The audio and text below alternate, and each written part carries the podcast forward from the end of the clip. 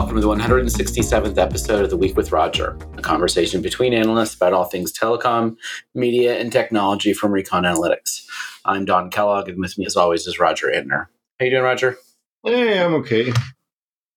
So, Roger, net neutrality is back in the news. I know this is one of your favorite topics. Can you tell us what's going on? It's Groundhog Day. It's literally Groundhog Day. And it gets worse. The FCC under Chairwoman Rosenworcel reintroduced net neutrality rules after President Biden made the campaign promise that the FCC would reintroduce it. And I'm, I'm like just like flabbergasted of like how it got rushed through after three years of the FCC being deadlocked, right? When you actually read it, there's still spelling errors in it. But but wait, hold on, Roger. Net neutrality expired and the internet went down, right? One word at a time, right? Isn't that yeah. what people texted that the internet would end when when the other FCC administration reversed the other FCC administration and it's just so frustrating. And where I'm really, really disappointed in this go around is that the evidence is even flimsier, right, than than before, because the FCC now even talks about the pandemic era network performance which really was good, right? Mm-hmm. We all went and worked from home, and the internet didn't crash. But apparently, according to the FCC, it now needs these rules so that it doesn't crash when it didn't crash. You know, this whole thing makes a mockery out of the FCC being an expert agency because initially they they did like twice. They they, they tried like different rules twice. Then the fcc under under chairman wheeler instituted it and under chairman pai revoked it and under chairman chairwoman rosenworcel is trying it again. If this is an expert agency wouldn't you expect one opinion and not that the expert changes their mind every time it has a different leader right? Isn't that the ob- arbitrary and capricious? I'm like flabbergasted right? And so it's like an expert agency is supposed to be apolitical and analyze it the way it is. And it's supposed to be an independent agency. Yes, that the the the party in the White House picks three people and and the uh, and the minority picks two, but it's supposed to be an independent agency. And it's so flip flopping left and right. And you know, Chevron deference. Mm-hmm. It, it, it means that courts should not review and overturn the opinion of an expert agency. But then the question is like, which which opinion is it? The one for it or against it, right? Well, I mean, I think the other thing that play, comes into play here is the the major questions doctrine. So, you know, what, whatever you think about major questions doctrine, whether or not that's a good idea, I think this would classify as a major question, and Congress has not has not legislated on this in any way, shape, or form. And so, if this is something that that the that you know the FCC should should have a mandate to enact, let's let's see congressmen and congresswomen get together and legislate something, right? Yes, and the thinking of the Supreme Court has, has as you said, evolved to major questions doctrine, which says like if it's an important question, the Constitution did not intend that the big questions should be uh, answered by by an agency, but it should be answered by the elected representative of the people. And And and it's really funny because depending on on when you ask them, the introduction or or here net neutrality is really either a really big thing or it's oh it doesn't matter. And they're talking out of both ends of their mouth, right? Which one is it? It's just disheartening, right? And the, the, evidence actually flies in the face of, of the things that they have done. And the FCC has actually done a really fantastic job in, in stimulating intermodal competition, right? The cable companies as MVNOs are now growing faster than than the, the, the network operators. And the wireless network operators are growing faster or as fast as the broadband guys. And they should be very proud of that. And then they're creating this net neutrality thing which is basically designed to stifle innovation for operators wireless and landline in the favor of of Silicon Valley companies, right? Well, I mean that's that's I think that's the thing that that most folks don't realize about net neutrality is it doesn't it applies to the ISPs and the and the, the operators. It does not apply to you know the hyperscalers or uh, you know unless, unless they're also ISPs, right? And only in the case when they are ISPs, right? Well, w- one of the things that that's like mind blowing is like the last the last entity that throttled people was not a network operator, either wireless or wireline. It was Elon Musk's Twitter service, right? I don't care if he calls it X or not. It's like whatever, right? But he didn't like the New York Times and other magazine and, and, and other newspapers. And so when people clicked on the on the link for it, it like artificially delayed them fully knowing that if you delay a link that people are more likely to abort it and not read it.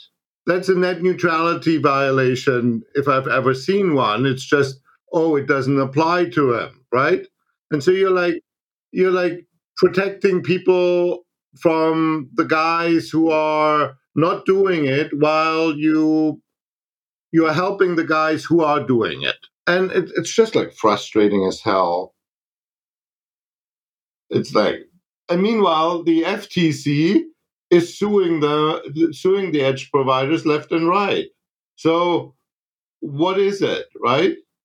Well, I mean, I think there are, there are a lot of threats to a free and open internet. I think you know one of which I would highlight is you know one of the things we learned recently at the Google trial. Right, Google's paying Apple 36% of their search revenues for basically pu- pushing folks straight to Google search, right? If you want, you want to talk about fairness and, and, you know, kind of co- competitive doctrine and everything else.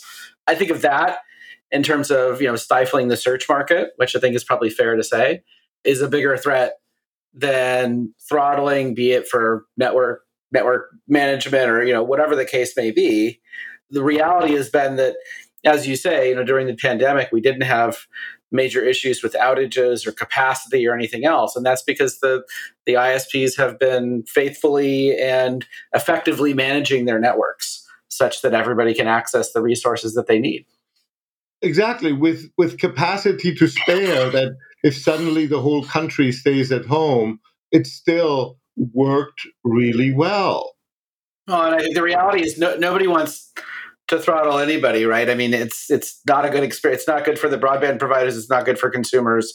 Why would you do it, right? Especially because it's so easy to switch now. You know, I can switch within an hour my wireless carrier. I can with with FWA if I don't like my home internet provider within an hour within minutes I have a different home internet connection, right? The, the, the barriers to to leaving behind somebody who misbehaves is like mind blowing. And good luck trying to get a different browser or or a different internet search provider. Yeah, I mean, I think I think what people would say, what Google would say in this circumstance as well, competition is a click away. But there's a number of research that uh, that's been done that shows that people don't do that. Right? People don't don't install a second browser. They don't go to an alternate search provider in the vast majority of circumstances. Right? And by the way, if I jump out of the window, I fly too for a few seconds before I crash to the ground and I'm dead. That doesn't mean I will do it, right? And there's a reason why Google has 90, what, 7% market share, 90 something percent market share. I tried to quit Google and I failed miserably.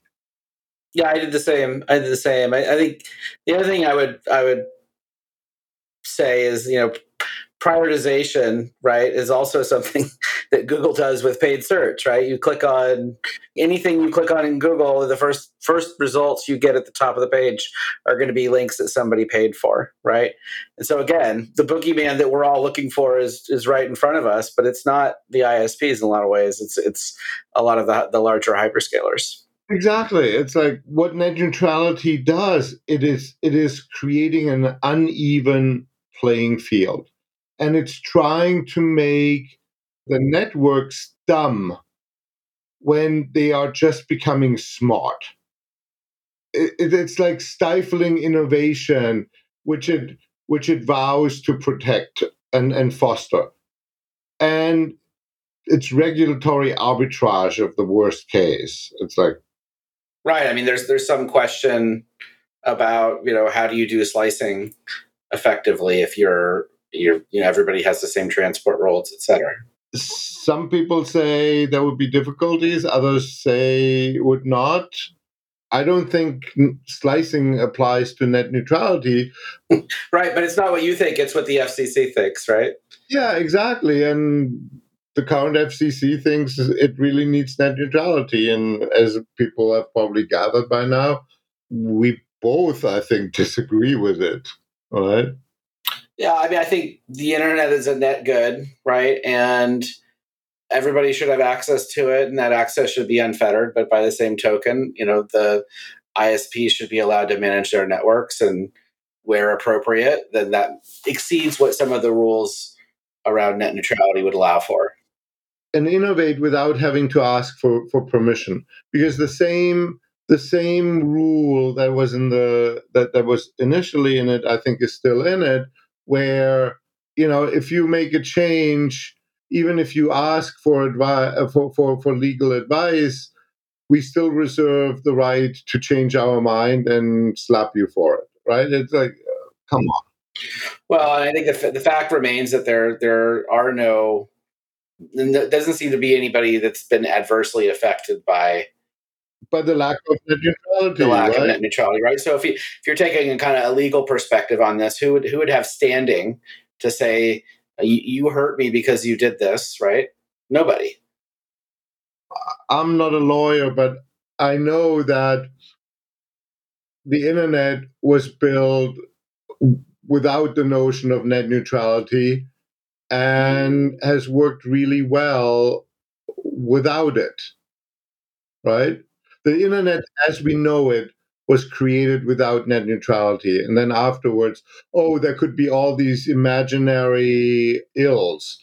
It's like, oh, let's change the building code so that uh, buildings will survive meteor impacts, right? Because it could be. And let's put gates at gardens that withstand dinosaurs, because who knows, dinosaurs might come back we, we should look at what actually happens, not what could happen. I think we said enough about this topic, right? Yeah, I think I think you might need a little bit of time to cool down. Yeah, and, we'll probably go to the court. It will go to the Supreme Court, and the current Supreme Court is very high on its major questions doctrine, and I think that's where we'll end up. Yep. All right, we'll keep an eye on it. We'll uh, we'll talk to you next week. Thanks, Roger. Yeah, bye.